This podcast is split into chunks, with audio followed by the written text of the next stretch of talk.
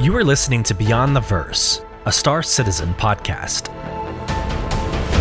A show dedicated to Cloud Imperium games, Star Citizen, and Squadron 42. Whether you fight, explore, unite, and or trade, we bring you news, updates, interviews, reviews, and analysis. So sit back, relax, grab yourself a pour of Radegast, and join us as we go beyond the verse. Launch sequence activated.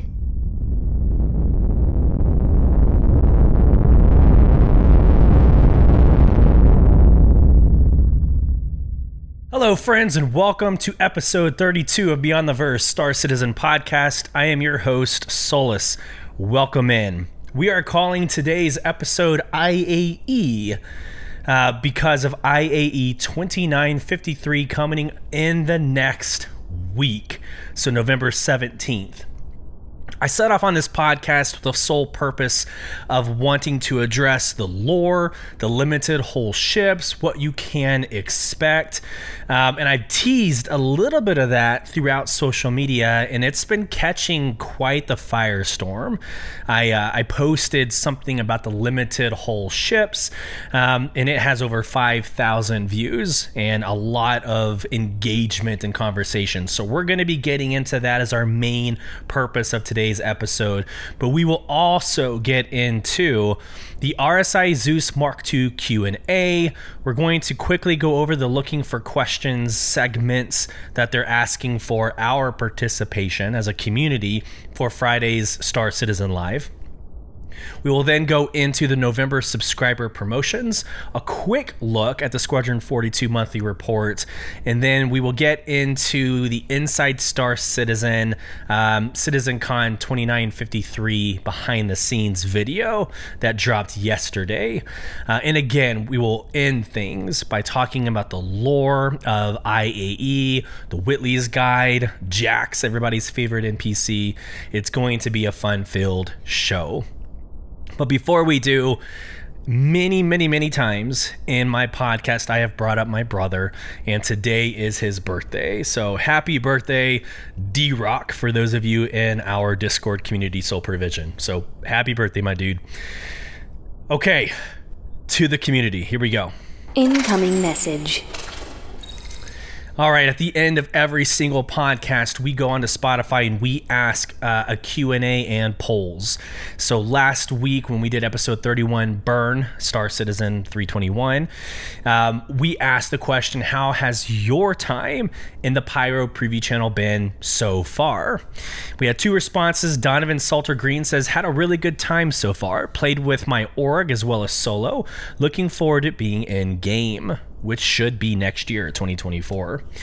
So, actually, today is also the last day for those of you that are in the preview channel. So this is it. Like, go in and do your thing, um, experience as much of it as you can before it goes out uh, the preview channel. But you know, D- Donovan touches on a little bit of something I addressed last week. Um, you got to go in with an org. You got to go in with uh, a team, right? Because there's a little bit of like controversy on um, the PvP aspect, and there's no, you know, armistice. Okay, go in with a two, you know, two or three good friends. You'll be fine. You'll be fine doing whatever you want to do. Um, but yes, go in with an org. It's a lot more fun. This game in general is significantly more fun uh, when you are with friends. The second response was from It's Just Metal, a name that you're uh, becoming very familiar with if you listen and watch the show. They say, honestly, not too bad, a bit buggy, but nowhere near as bad as others experience. Yeah, kind of short to the point, but yes, a lot of individuals have uh, expressed that it's it's unplayable, quote unquote. I disagree. I thought I was able to get some pretty good sessions out of it, but um, there has been pretty. Um, uh, dramatic issues with some of the experiences. So, the, you know, it's the typical Star Citizen things, like kind of glitching through as you're walking. Uh, the desync, I think, is probably the more technical term for it. Um, areas not showing up on the map. You know, you uh, arrive there, but the location's actually physically not there. Uh, so those typical things, but it's also the preview channel. It's also pre PTU, so this is somewhat of an expectation. Um, but I'm glad your experience is just metal. I'm glad your experience is not as atrocious as those uh, that are the most loud on social media. We also asked the poll, and this is going to get a little bit into the PTU 321 update. Um, well, we asked the question which testing focus for PTU 321.1 most interests you? And the five options was ship trespass, data heist, new player experience, vehicle light refactor, and the Crusader C1 Spirit. Uh, it had a pretty good uh, turnout for votes. There was a tie in first place for ship trespass and the new player experience. That was actually a surprise to me. Usually, if you're listening to this podcast, um, you're not really you're not really a new player, and even if you were, you wouldn't really know that this is what you're most interested in testing. It's kind of I don't know. I didn't think this was going to be um, one of the top selections. Ship trespass makes sense. Ship trespass is going to be super important in Pyro when there's no armistice and it's going to be piracy heavy and it's going to be all the things that you, know you're going to want to inspect your ship before you take off, especially in Pyro. So that's interesting. And then in second place was Data Heist, and then a tie between Vehicle Light Refactor and the Crusader uh, C1 Spirit. So I thought that was really awesome. Um, again, at the end of every single episode, over on Spotify podcasts, uh, there will be a question, uh, a question and answer, and a poll for you to participate in. And don't forget, you can also email us at contact at beyondtheversehq.com, and we will go through the emails like we did last episode and talk about any comments, concerns, questions, uh, anything, event. If you want a, a place to vent, you know, this would be a good place to do that. So, alrighty. I think that's uh, I think that's really it.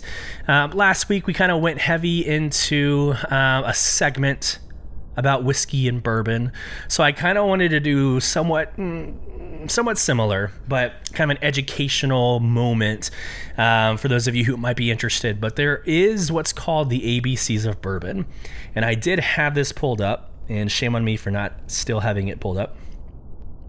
So in our Discord in Soul Provision, I have Bar Citizen as a channel, and it's all things like bourbon, whiskey. It's it's just a place to hang out, kind of a speakeasy culture um, for those of us in the community to hang out and talk our favorite spirits. Right.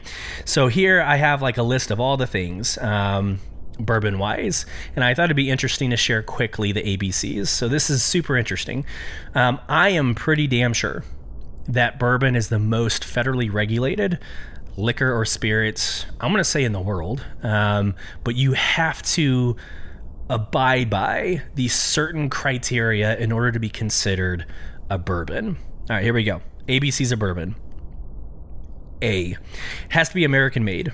So, in order to be called a bourbon, it's got to be an American made.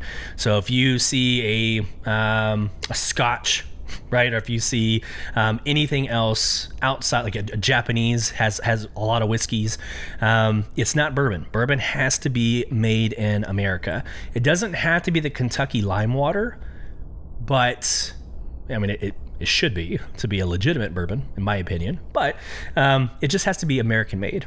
B stands for barreled in new oak. Now it has to be initially barreled in new oak. There are some bourbons that will go through a second uh, aging phase out of like a wine barrel, uh, but all the wood is essentially new oak, and that's pretty typical for most rick houses. Um, we'll get into the seasonality at some point for those of you that care, but it's the flexing, uh, the ebb and flow of the actual wood itself that gives bourbon its flavor, its taste. C, corn. It's got to be over 51% corn based. So in the mash bill or the weight distribution of ingredients, the majority has to be corn. Right, so 51% more corn. Um, usually, the mash bill consists of corn, rye, wheat, malted barley, and water. Water, of course, so you have some sort of viscosity, right? Um, but corn has to be 51% or more. If it's a rye, then obviously it's majority rye, So, like the Angel's Envy rye that we spoke about last week, it's like 90, 95% rye, very spicy. But the more corn you have, the more sweet. That's why a bourbon is sweeter than a rye. It's more easier to drink, right? That's why you get the misinterpretation that a bourbon is more watered down. It's because it's it's corn, so it's a sweeter flavor, right? Keep going. D, distilled. Distilled at no more than 160 proof. So, distilled is the first process.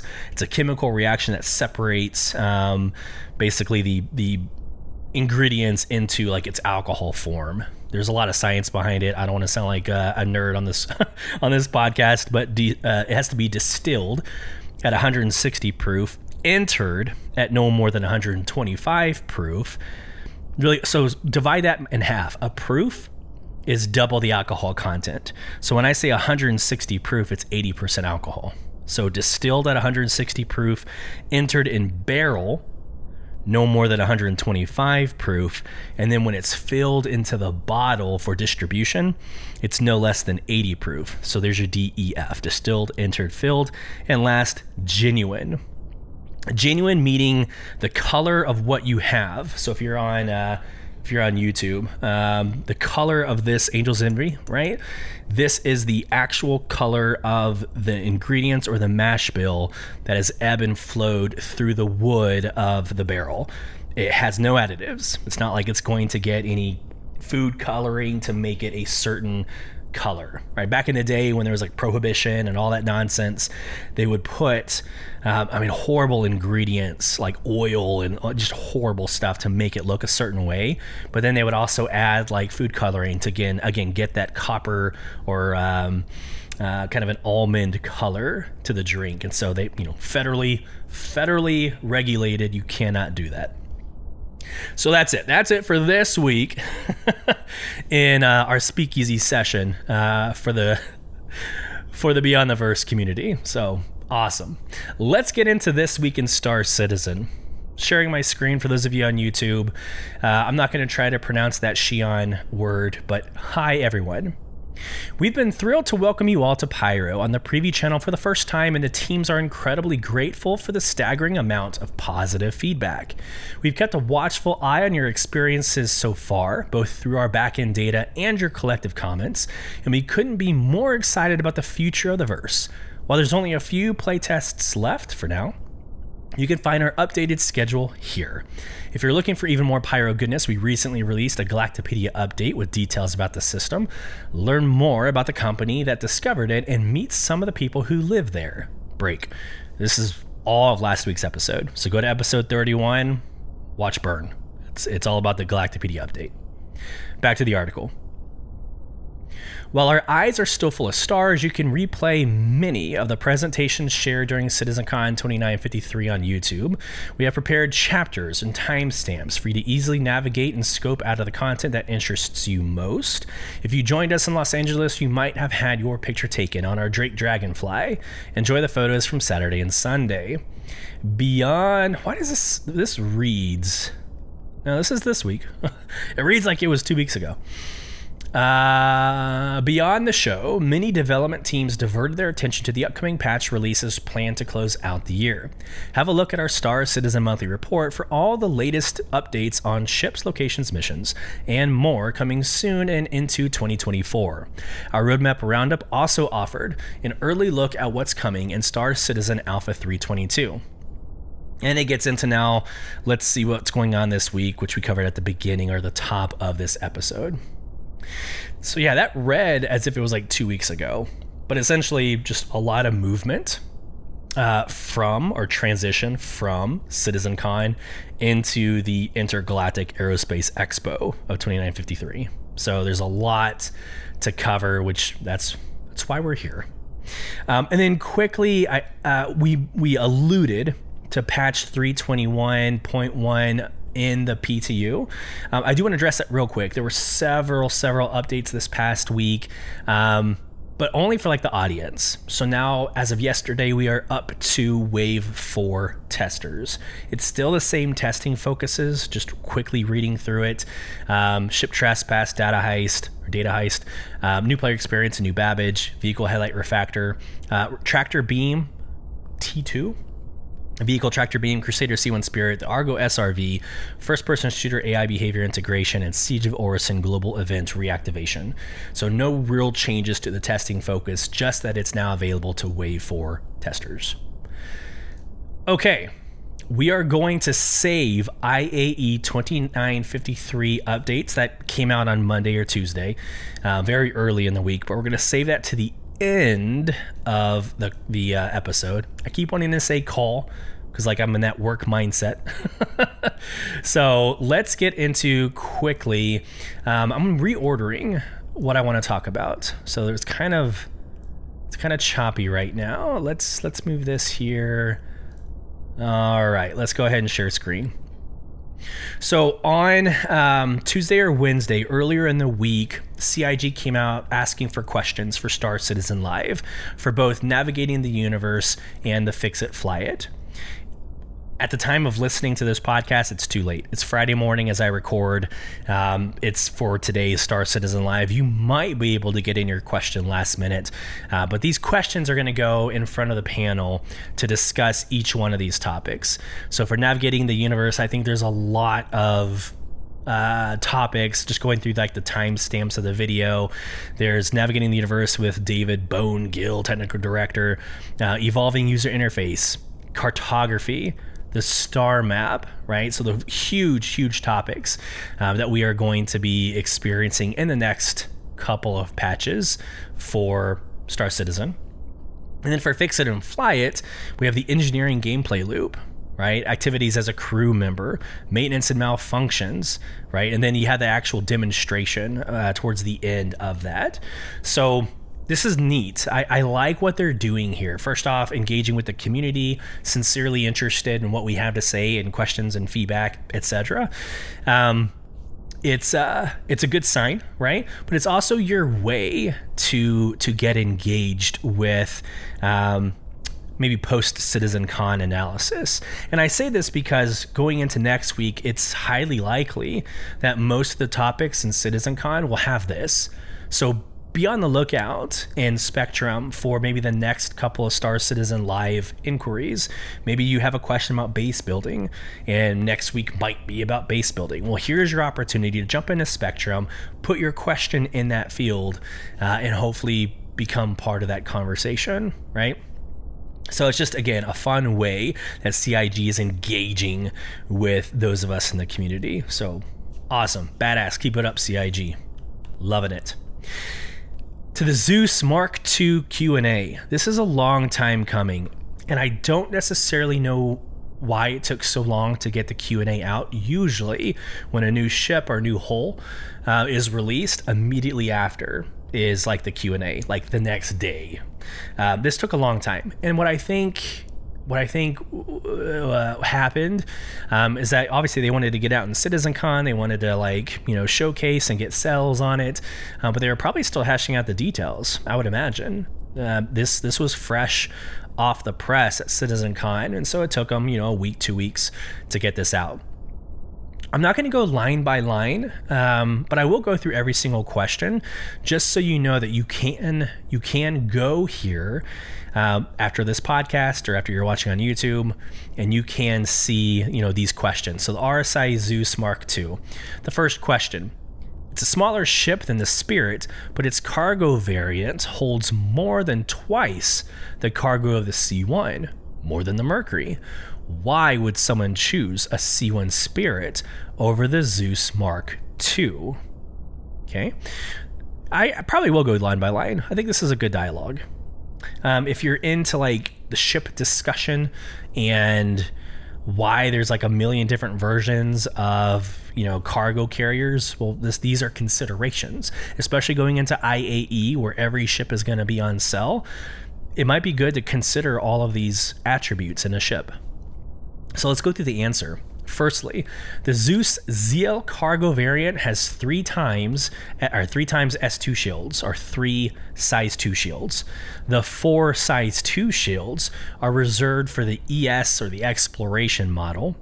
We'll be discussing this more in the near future, but due to the upcoming changes to components to support the resource network, as demonstrated in the Fix It or Fly It panel at CitizenCon, we'll be doing a big rebalance of item uh, numbers and numerous existing ships. So expect other ships to see their numbers changed. Break.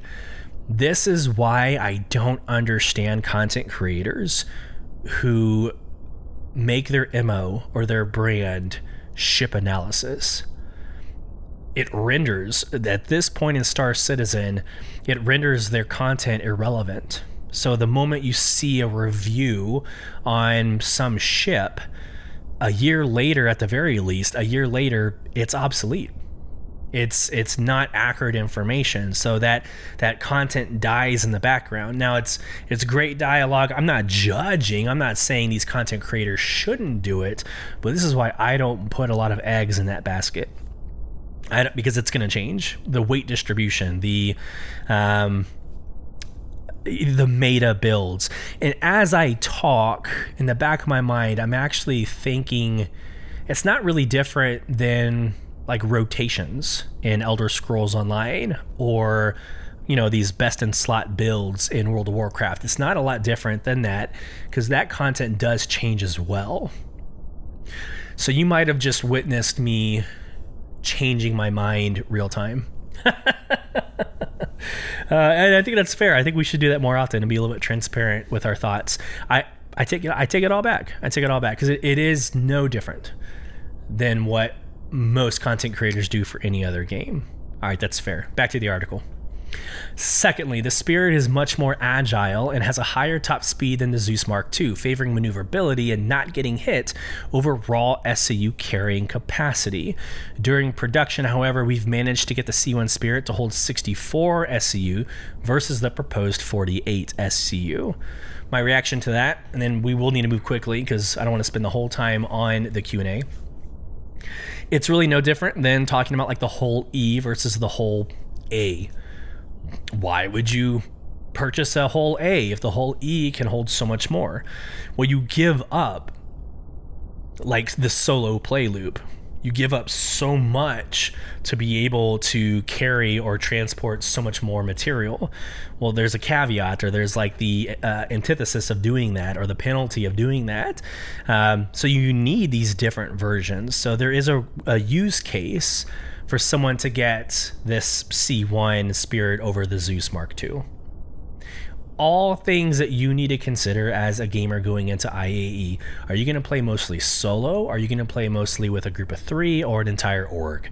That should determine where you put your actual real life money. And we'll get into that whole concept in about two, after the Squadron 42 monthly report, we'll get into it for the IAE.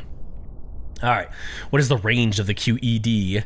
Uh, and is it a snare or a dampener? So it's just a quantum dampener, not a quantum enforcement device, which combines a snare and a dampener. A snare holds you in place, a dampener slows you down.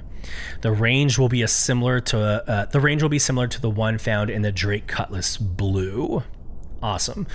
Are the EMP and quantum dampener pilot control? This was interesting, not to read this verbatim, uh, but they're trying to make it where every seat can control all of the capability um, of the Zeus MR. Is the Zeus Mark II CL or the Zeus CL able to travel through small jump points, making it the current largest cargo ship to do so? Likely yes. Why do prisoner boxes need extra space? Is it possible to place them on a normal cargo grid?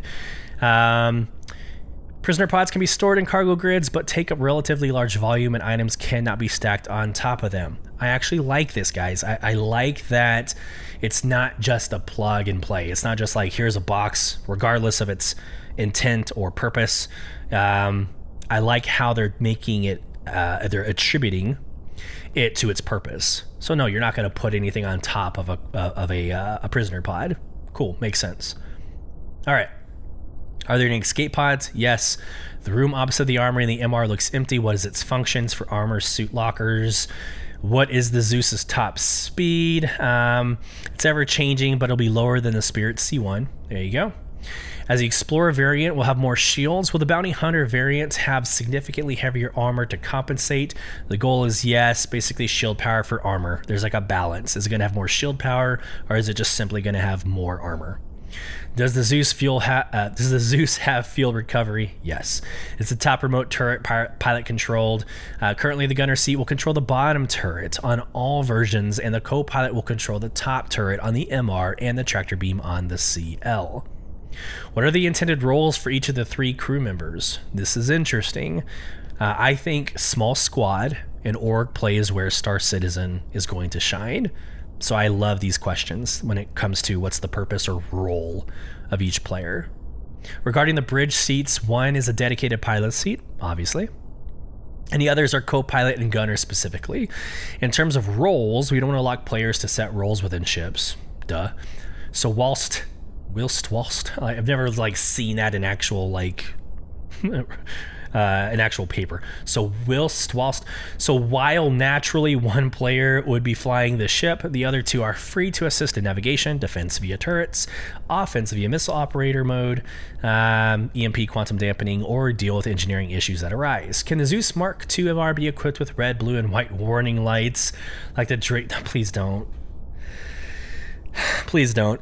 Question Can the Zeus Mark II MR be equipped with red, blue, and white warning lights like the Drake Cutlass Blue to appear as law enforcement vehicle? This is currently this isn't currently planned, but we'll see as we go through production. Please don't. I, I it's too um,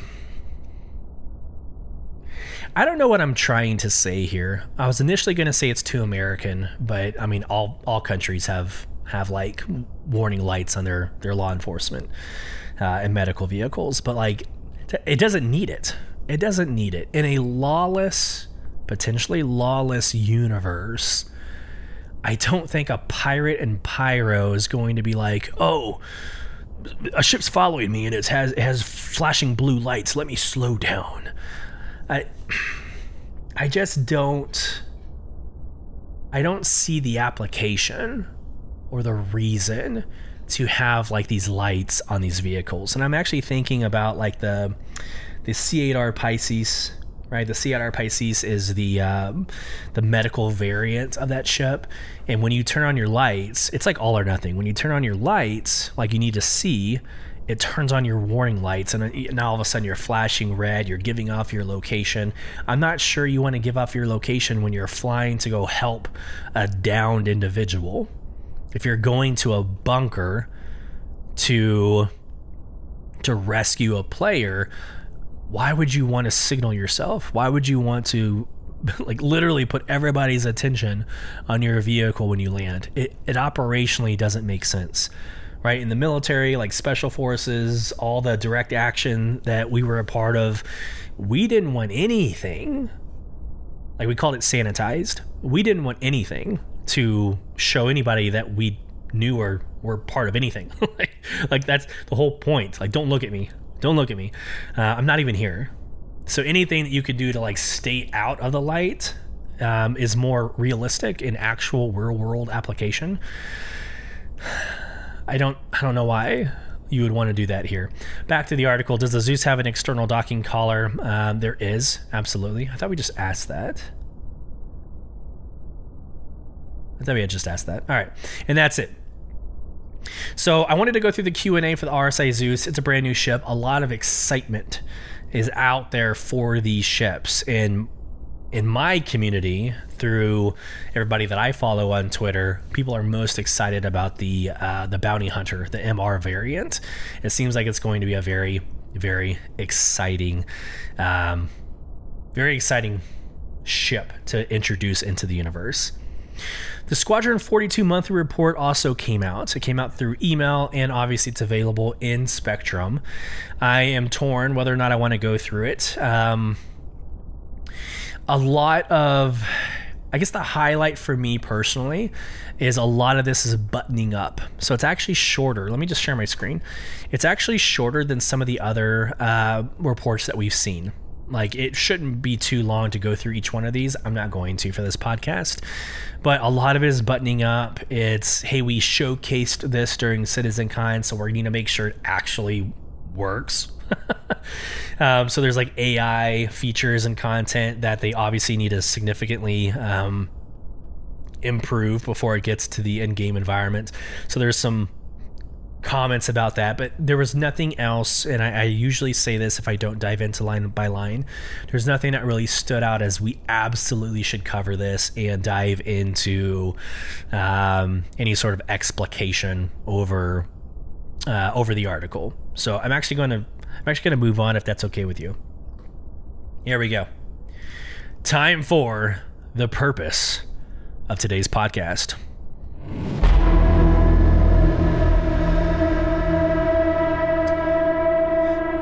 Yeah, I've got all the sound effects today, guys. All the sound effects. I'm actually working on a few other like segment bumpers. Um, it's gonna be interesting.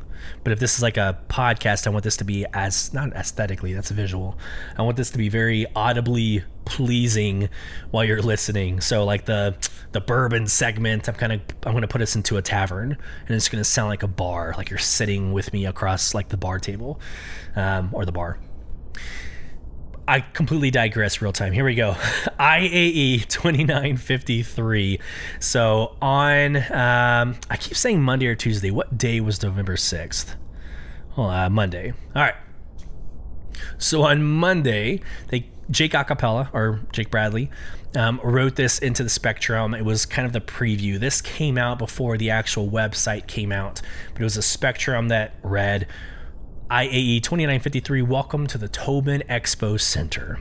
The Galaxy's premier annual aerospace event, the Intergalactic Expo IAE, starts soon on November 17th, and it goes to November 30th, just as an aside.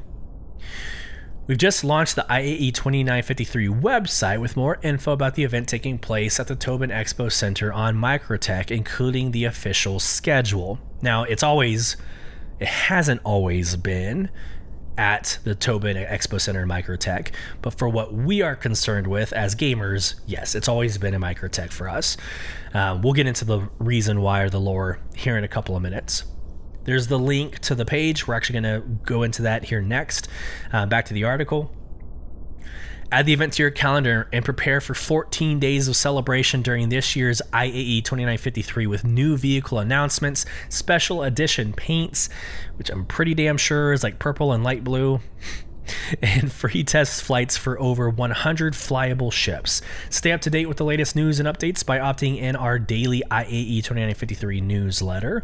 Join us for Intergalactic Aerospace Expo 2953, and don't forget that Star Citizen will be free to play from November 17th to November 30th. So if you are listening to this podcast, I usually don't do this. If you are listening to this podcast or you're watching it on YouTube, I do have I have a player referral code that no one's ever used, and it's fine. I don't market it. Like I said, I don't do this. Um, but I do have a referral code.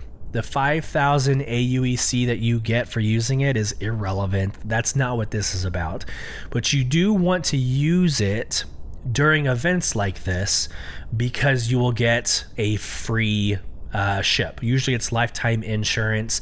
The one time, in fact, I got my brother, when my brother joined, the one time it was used, I got the Dragonfly.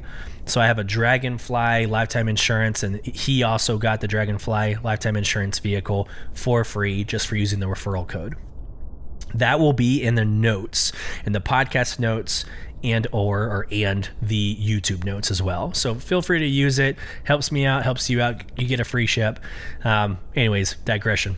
Here we go. We can't wait to see you there, and don't forget to stop by Wally's Bar and restock your drinks. Let's get straight into the website. Here we go.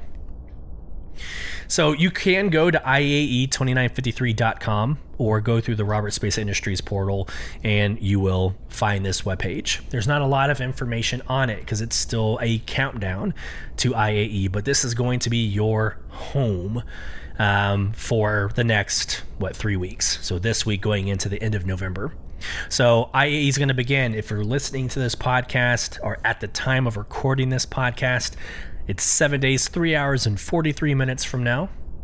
Super exciting. Um, you add that to your calendar, feel free. Uh, but here we go. IE returns. I, this is basically what Jake wrote in his letter, so I'm not necessarily going to read all of this, but I do want to show y'all the Explore a Universe of Possibilities video. So let me turn down. It's going to probably be loud at first. Yep. All right, so let me go ahead and play this real quick for everybody and uh, and enjoy.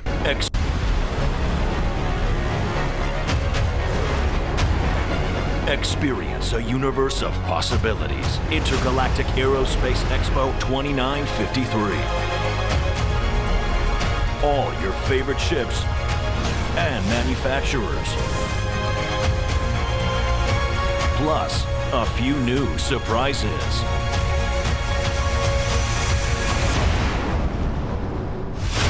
Touching down at Tobin Expo Center, November 17th. Beautiful. Beautiful. Here's my reaction to that. Um, right towards the very end, they said, and a couple of surprises or a few surprises.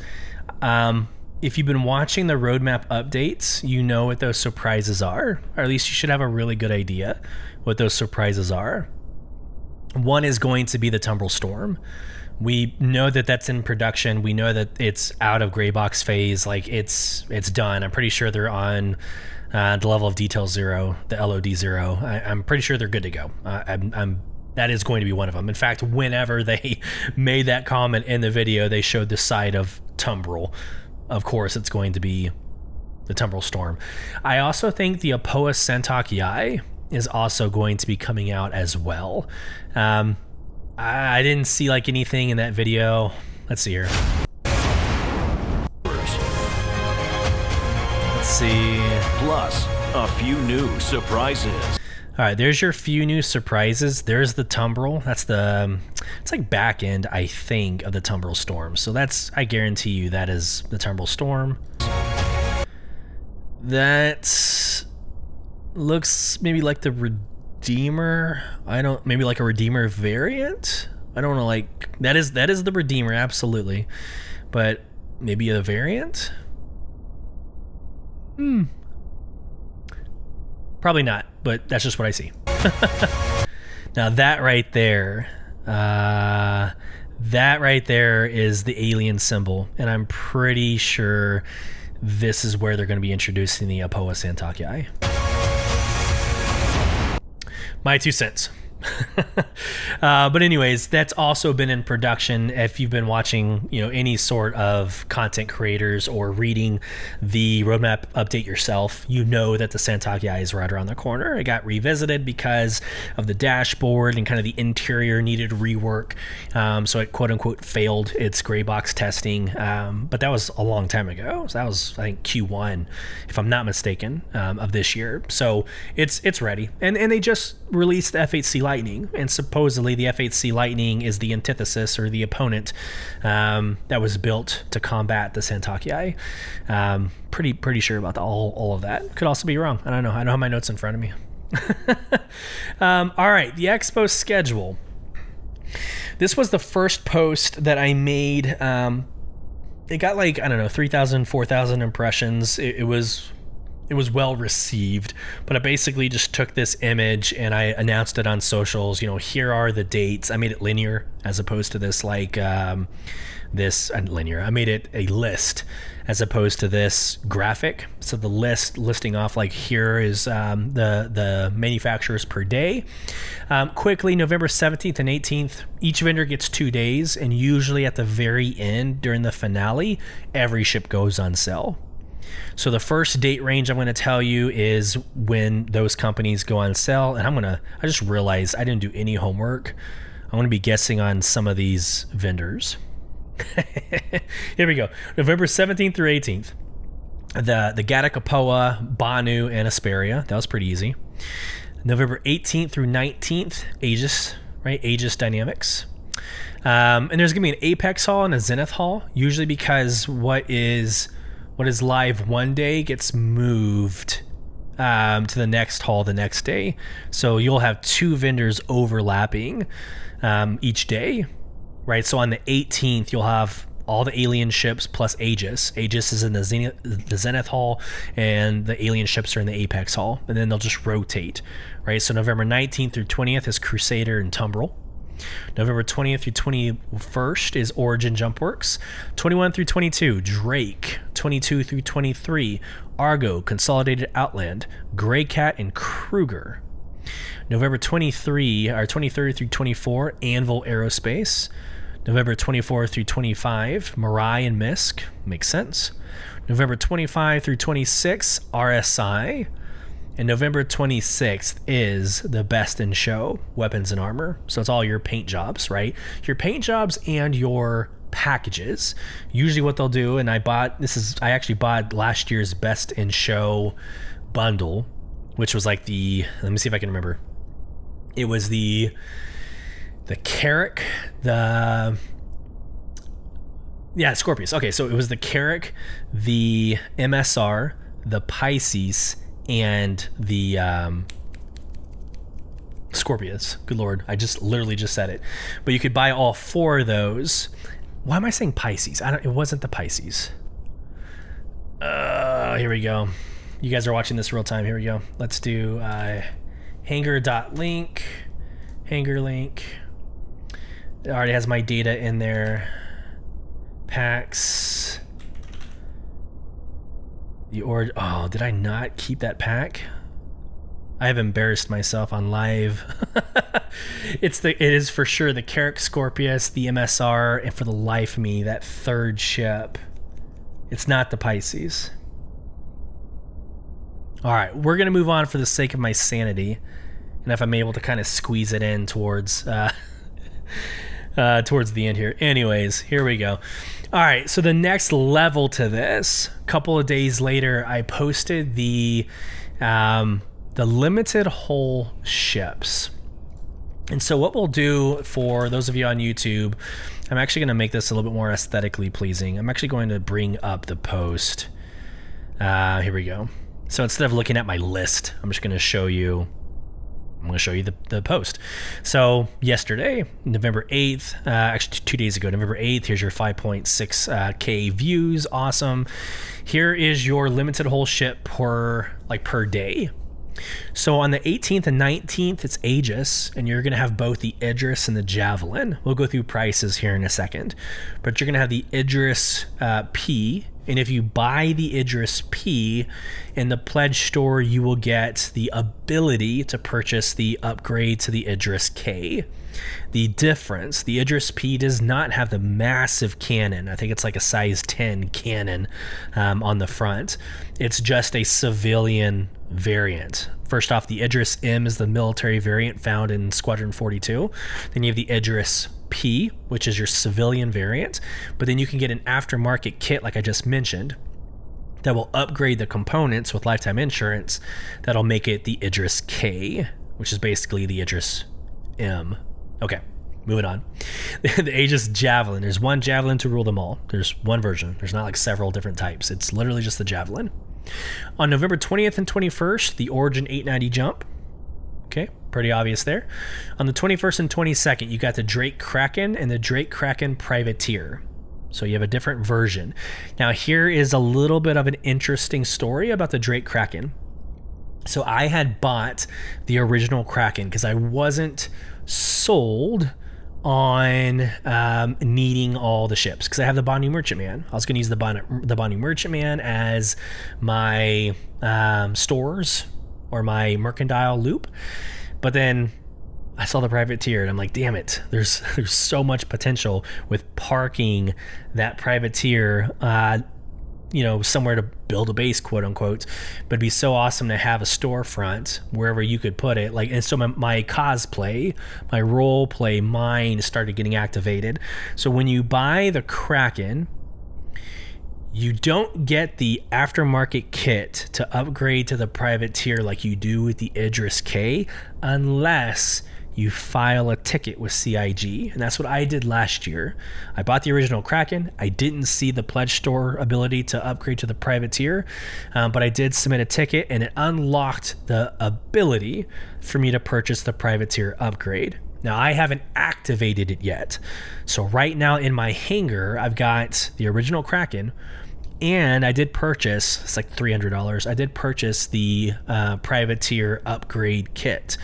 I haven't applied it yet, and the cool part about that is I have uh, I have time. I have infinite time to decide whether or not I want this to remain as um, kind of just like your everyday Kraken with you know landing pads, or I could admit, uh, I could bite the bullet and upgrade it to the privateer with a click of a button. So that's pretty cool. November 22nd through 23rd, the CO Pioneer, the Consolidated Outland Pioneer. This is going to be super, super important going into base building. This is your base builder. So I have a feeling, I have a feeling that the CO or the, the Consolidated Outlander Pioneer is going to be a hot, hot, hot ship for this season. November 24th through 25th, the MISC Hull E as an Echo. This thing is a beast. It is an absolute beast. Um, and I'm pretty sure it still does not have landing gear. So there's a whole loop that needs to be created um, or needs to be finalized before they release the MISC E. It can't land. So it's not like you can. Um, land at a mining facility or like it has to be in a leo uh, a low environment orbit um, they're not all low environment though I'll say orbital station.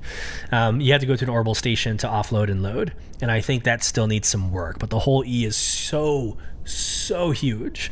It's going to be the largest. Um, it's going to be the largest shipping uh, shipping loop or transportation loop vehicle possible. I think. And last but not least, November 25th through 26th, the RSI Constellation Phoenix. Now, this is not the Constellation Phoenix Emerald. That's a Fortuna or a it's like St. Patrick's Day only event um, available item, but it is the RSI Constellation Phoenix, um, and that's for the 25th and 26th. What I do want to do in my notes, I didn't have a pretty way of showing y'all, so you're just going to get this audibly, but in my notes, I did put this the prices. I had a lot of people ask me on Twitter. I had a lot of people ask me about the prices and what to expect. Now, prices are subject to change. So when I bought these last year, it's not necessarily the price that you will see in two weeks. It could be, but maybe not. Maybe not. So you have the uh, the Aegis Idris P. That's hard to say. The Aegis Idris. The Aegis Idris P is a thousand dollars. The uh, hold on, that's not true. The Aegis Idris M, which I'm pretty sure you can't buy in the pledge store, but available in Squadron 42 on Star StarCitizen.tools, it said it was a thousand dollars, but I'm pretty damn sure you can only buy the Idris P. I could be wrong in this moment. I actually cannot say yes or no. And what I will do you know what? I'm not going to do that. Let's get into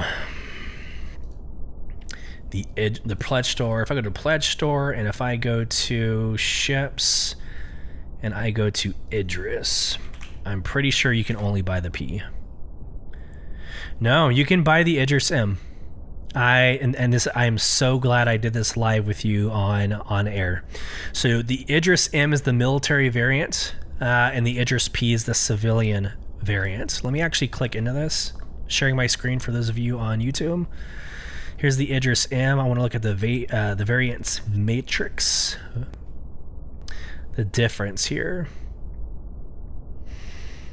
All right, it looks like the. Let me just read the descriptions. So, the Idris M, it is the military variant, larger than a bomber but smaller than a ship of the line. Frigates occupy an interesting space in the pa- pantheon of warships. While they lack the heavy armor and the capital weaponry of a cruiser, frigates are more maneuverable and are highly configurable. The Idris P is a Mark II Peacekeeper variant developed for the UEE Patrol Services. The Idris P strips the standard ship's ship-to-ship gun and uh, spinal mount in favor of additional cargo capacity and superior speed. There you go. So you do have a military variant that's more of a combat Idris P, which is more of like your everyday um, living space, and then the aftermarket, uh, the K kit will bring it up to what you see um, with the huge cannon in the front, etc. And now that I say that, I kind of, I now want to show y'all what the kit looks like. Sharing screen, extras, products. I actually like doing this with y'all. Okay, so the Aegis Idris, you can see this in the store because I own an Idris. You can see this as a war bond for $250. The Aegis Idris P aftermarket war bond kit. Let's take a look at it. This makes it an Idris K, but it gives you the Hurston Dynamics Exodus laser beam. That's that freaking huge cannon in the front uh, of the ship. But it also gives you um, the uh, Amon and Reese Haro anti ship missile launcher, two of those. It gives you two Behring M2C PDSs. Uh, gives you four of those. gives you four Behring M2C PDSs and lifetime insurance on all of those components. And that's important too because the components, um, those are going to be very, very, very expensive components if you don't have lifetime insurance on them and you keep blowing up your Idris. So, all right, we digressed horribly. So we talked about the Constellation Phoenix. We talked about the Idris. Oh, we uh, into the prices. So the Aegis Idris M is thousand dollars. The P is one thousand five hundred dollars, and the K, uh, you basically add the aftermarket kit. It's about eighteen hundred dollars. The Aegis Javelin, the most expensive ship in the game, is three thousand dollars. The Origin 890 jump is nine hundred and fifty dollars. The Drake Kraken is 1,650 or one thousand six hundred and fifty dollars. The Privateer is two thousand dollars. The Pioneer is $850. The Hull E is $750. And then you have the Constellation Phoenix, which is $350. Last but not least, I want to get into how to approach these limited hull ships. So, Solus, sounds great, man. I really want to get a Javelin. I have $3,000 to spend. What's the best way to go about doing this? Oh, man. Um, Okay, I gave you the war bond prices on purpose, right? Because you have a little bit more time to put your ship in the cart and spend new money on a limited hull ship than the F5, the Foxtrot, the F5 war that takes place for those wanting to use store credit. So if you had $3,000 in store credits, you could use store credits and purchase the Javelin. You could. Just know that there are tens of thousands of people trying to do the same thing for like 100 of these ships. It is almost impossible. I say almost, but you have to be for for us in Texas at 11 a.m. sharp. You are tapping F5 in the pledge store, and the moment that that ship spawns in the pledge store, it is a race to put it into your cart, choose the right credit card or store credit, and hit checkout. You just have a little bit more time with Warbond because not everybody has 3,000 real life money hanging around ready to spend in November. A lot of people don't. um, so that's what you want to do. It, it is highly likely, and I saw it with, especially with the Hull E, it is highly likely that those those will come and go on the pledge store throughout the two days. And, and no, I'm not suggesting that you camp out and you watch the pledge store for 48 hours, but maybe once an hour or as frequent as you can, hit F5 and refresh because every now and then a payment won't go through and a single ship will come back online. I saw it happen a few times last year with the Origin 890 jump. Yeah, it was sold out within the first couple of seconds, but hours later, I would see that oh, one became available, and like a minute later, it was gone. But like credit card payments fail or people end up having like buyer's remorse and they melt or I, I don't know. I don't know why it would necessarily come back on but you'll see them sporadically come back. So it's not like at 11 a.m us central is your one chance and that that's it. Um, keep at it. It's it's highly unlikely that like a javelin is going to respawn you know the next day midday. It's it's highly unlikely uh, but it's possible but you want to be tapping the F5. Now, here is my second comment. If you are able to get that ship into your cart, but the payment doesn't go through because it sell it it sells out, do not empty your cart. Keep it in your cart. Don't empty it because you've just eliminated half the steps. So let's say it's Invictus launch week in 2024, or heaven forbid, it's next November next year, you've already got it in your cart. It's there, it's sitting there. That half the steps have already been completed. So all you have to do at 11 a.m. is refresh your cart and then hit purchase, and you're done. So, trick of the trade if you get into your cart, don't remove it don't remove it. And I'm pretty sure, like throughout the rest of the next year, you can you can purchase other ships. Uh, it'll just say like this one item can't go through because it's sold out. You're like, okay, Roger, but you're not gonna you're not gonna delete it. So you're not gonna remove it out of your cart. Okay, we are going to wrap up today's episode with the lore behind IAE.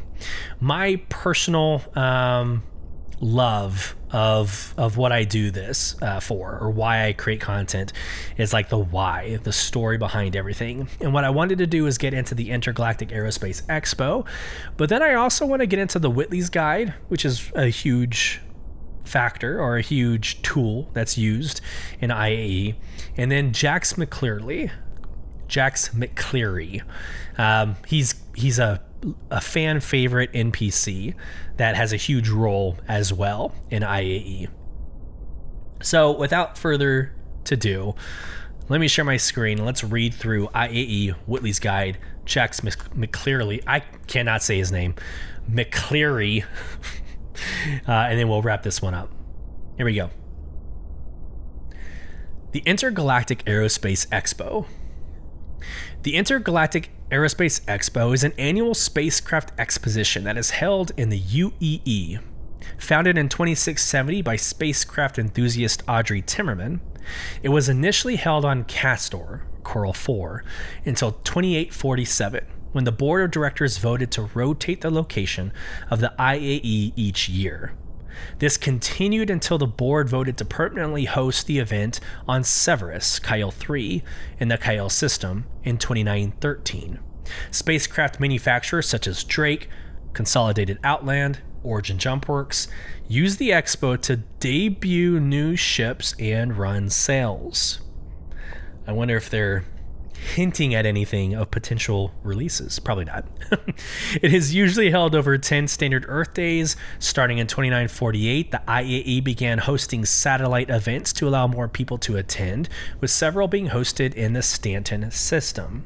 Since its premiere in 2950, the Spectrum show, Whitley's Guide, runs a special series of episodes on the IAE each year, hosted by Jax McCleary.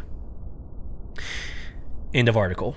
So Whitley's Guide, you would be familiar with Whitley's Guide on um, the RSI website because they usually have these uh, narratives on ships, like Whitley's Guide to the 600i. That was a couple of episodes ago, or Whitley's Guide to the blank, whatever ship that is. Well, they also do some videos. Um, during the events, and I think it's it's fun. It's lighthearted. Usually, it's um, kind of a, a quip, if you will, to some things that are going on in the universe. Invictus launch week this past year, it was fun watching um, the story each day. Um, I'm excited to see what they do with this. And actually, I brought up Invictus launch week. Um, here's the difference. The difference between IAE and Invictus launch week, those are your two main ship sales each year. So Invictus launch week is usually May. It's around May each year, but that is strictly the military ships. It's strictly military. It's to celebrate new pilots that are flying for the UEE Navy, right? And so there, it's a it's a celebration for their promotions or their um, uh, officership commission. There you go. They're commissions. um, so it, again, it's military variants uh, of each one of the uh, ship manufacturers. Fast forward to November timeframe, the Intergalactic Aerospace Expo is for every ship. So where you don't or you have a limited number of ships that you can fly in Invictus launch week, you have over a hundred ships that you can fly during IAE.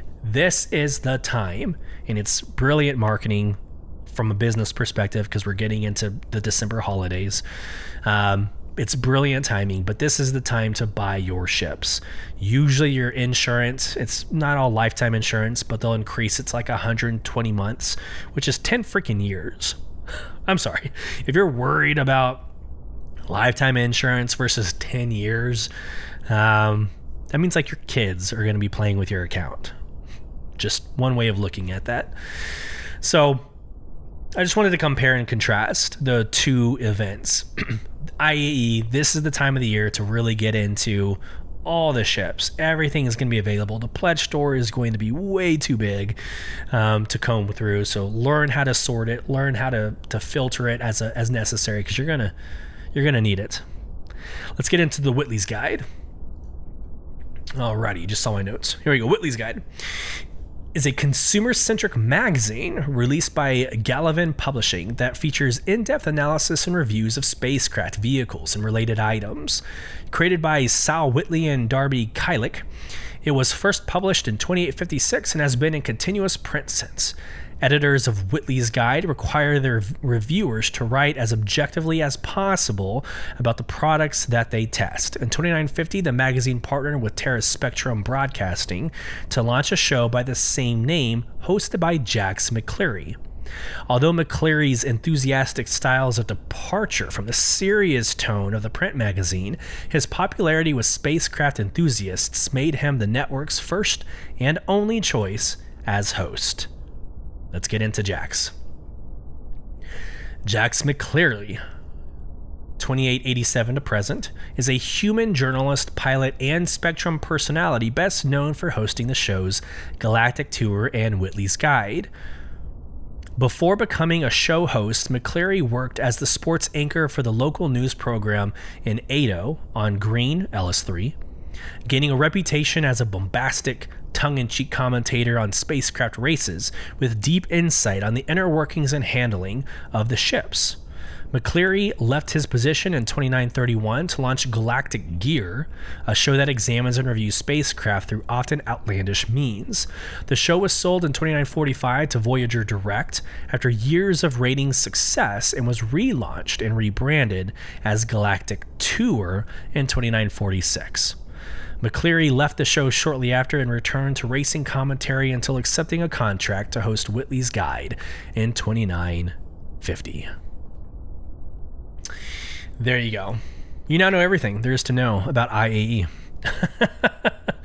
uh, I'm super excited. I, I I love this time of year because it goes from IAE. First off, Thanksgiving, if you celebrate that here in America, you have Thanksgiving, and then the season changed into like the Christmas time frame or the December holiday time frame. You got IAE, then you got December, then you have the uh, the Luminalia, the Luminalia, the December event inside of uh, Star Citizen, and then whatever holiday you celebrate in December. It's just and then New Year's. It's like it just nonstop from here on out. I love this time of year out of game.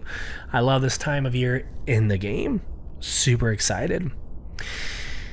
I'm working on something. I'm going to tease a little bit. I'm working on something for episode 35. So, the Thursday after all this goes down, after IAE, I might have a very, very, very special guest join us uh, for a long form conversation. So, stay tuned on socials, stay tuned on all the things as I start teasing and asking for questions and uh, engagement from the community. So, stay tuned for that. All right, everybody. You've been listening to Beyond the Verse Star Citizen podcast, obviously with your host, Solus.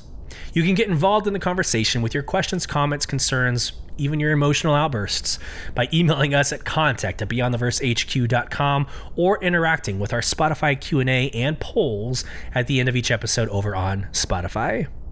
Join our in-game organization, Soul Provision, by applying at www.robertspaceindustries.com forward slash orgs forward slash provision.